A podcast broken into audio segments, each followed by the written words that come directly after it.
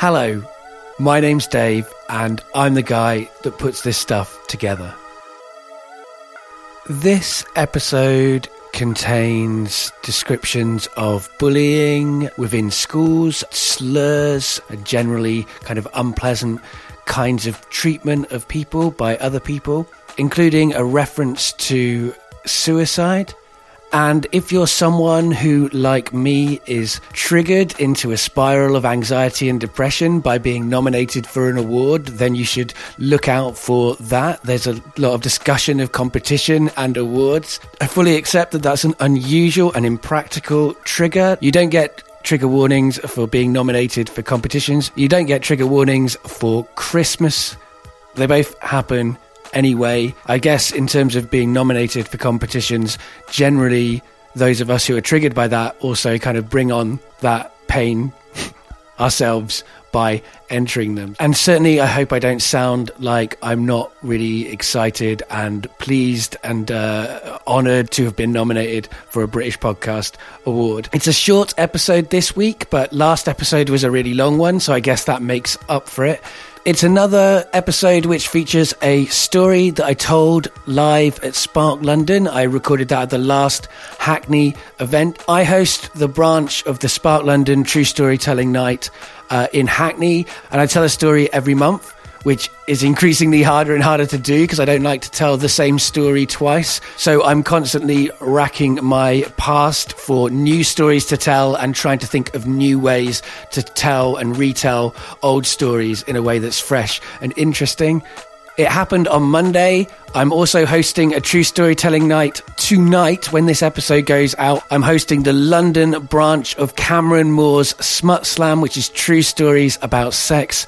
That's happening at the Dog Star in Brixton tonight. If you're listening to this on Wednesday, doors open 7.30, stories from 8 o'clock. It's a really great night. When Cameron does it, I'm really excited and scared to find out uh, how I do filling Cameron's shoes that night. I mean, I'm not going to fill her shoes. I'm going to wear my own shoes, but I've got to play her role. And that's a, a thing that I'm worrying about a lot at the moment, which is one of the reasons why I'm not editing a longer show this week.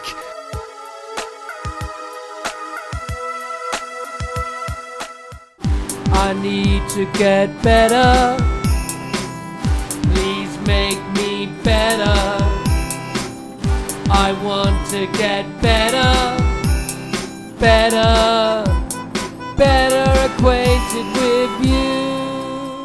So, a little bit over a week ago, uh, I discovered, I found out, I was told through uh, the internet uh, that I had been nominated for a British Podcast Award, uh, which should have elicited a reaction in me. I should have been like, woo, yes, brilliant. Um, but it, it sort of sent me spiraling into a kind of uh, phase of anxiety and depression almost instantaneously.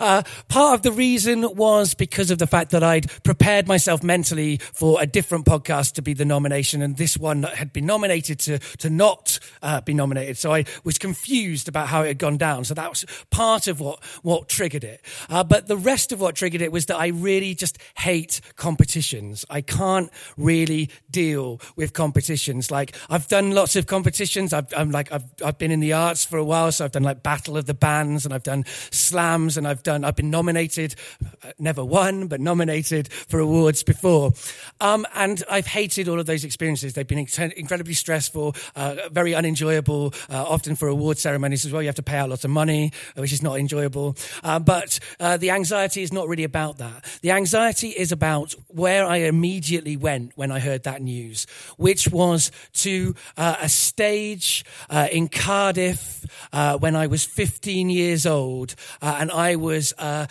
competing for the first competition I can remember competing for, which was uh, the school I Eisteddfod, uh, which is like a talent show for people who weren't, didn't grow up in Wales.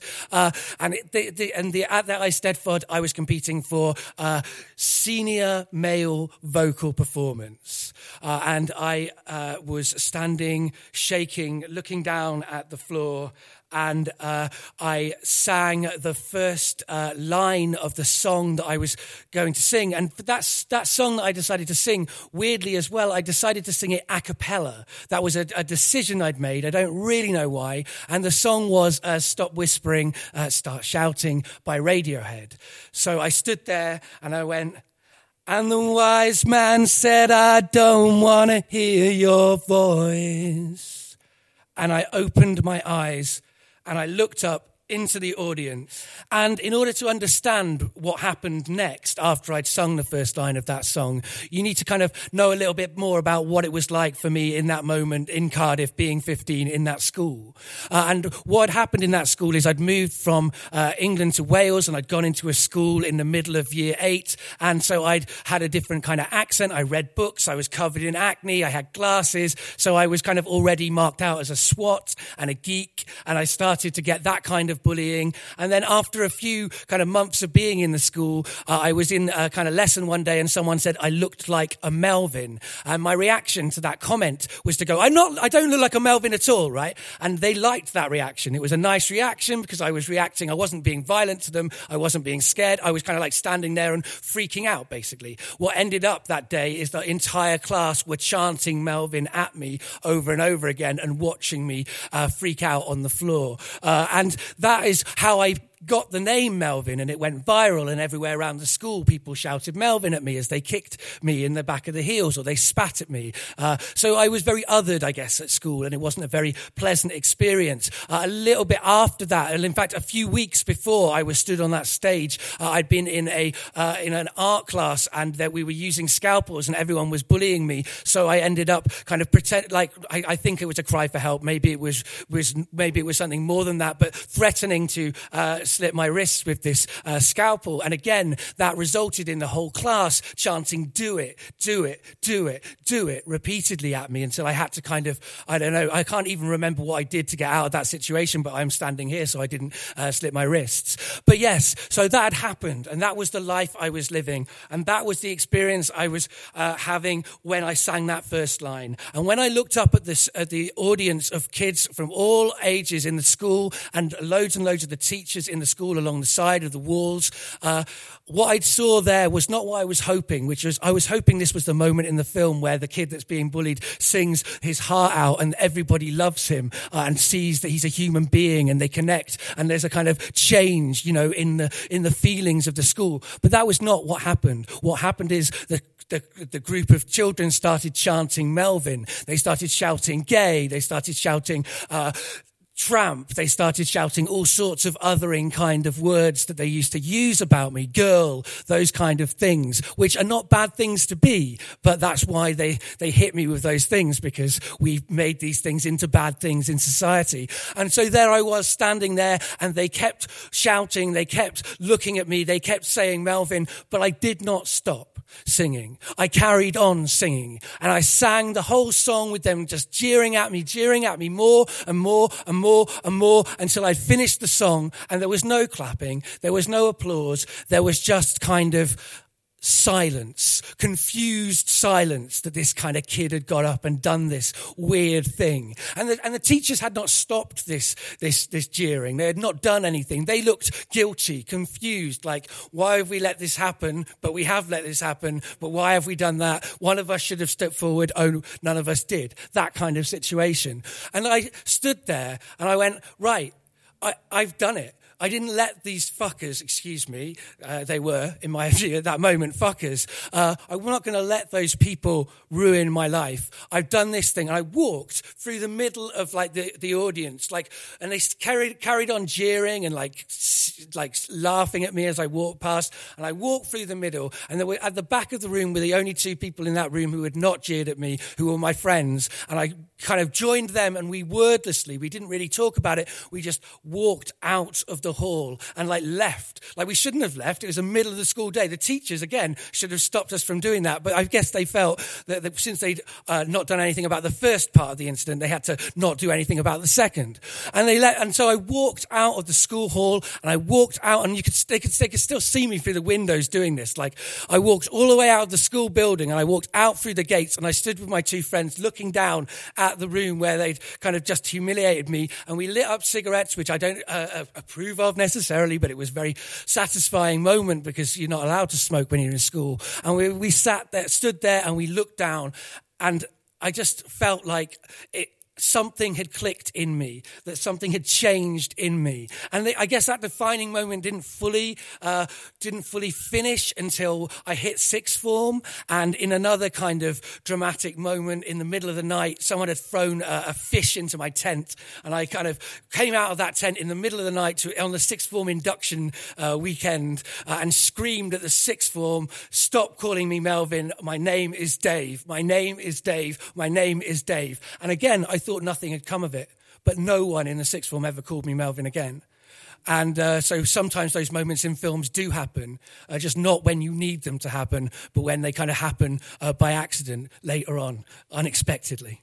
Oh, and I should say, kind of postscript, I won that competition apparently. Like I, I didn't, I didn't, uh, I didn't know at the time, but I was like told like a little, a, few days later, you know, that they, I'd won. I kind of felt like it was a kind of a sympathy vote, but nowadays I actually maybe think it maybe was a, for something a little bit different. Um, but at the time I thought sympathy, but now I think, you know, let's reward someone for doing something brave, I guess. That was what it was. It feels weird to say brave about yourself, doesn't it?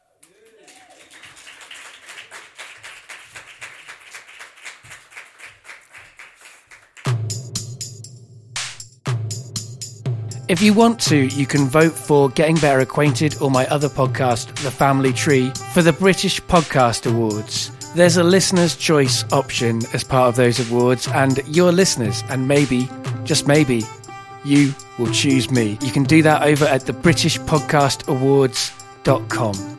I'm also working on series two of the Family Tree, me and my partner Jen. Look out for more Family Tree. And if you haven't heard the first series, it's all there uh, over on the website, on iTunes, on SoundCloud, all the places that podcasts go to hang out. So you can listen to that show from the beginning. You can follow Getting Better Acquainted on Twitter at GBA Podcast. You can like Getting Better Acquainted on Facebook. And you can find Getting Better Acquainted on iTunes, SoundCloud, those kind of places. One thing that really helps the show, if you have some time, would be for you to leave a rating and a review on iTunes, uh, telling people about the show and why you like it. If you have money to spare and you want to support what I do, then you can donate to the show via the PayPal link that you can find on the SoundCloud page. If you want to support the family tree, you can sign up to the Patreon. That would be so helpful because we're making the second season and so we need a budget. We need to pay people. And so you could help us to do that. But remember, there are lots of ways to get better acquainted.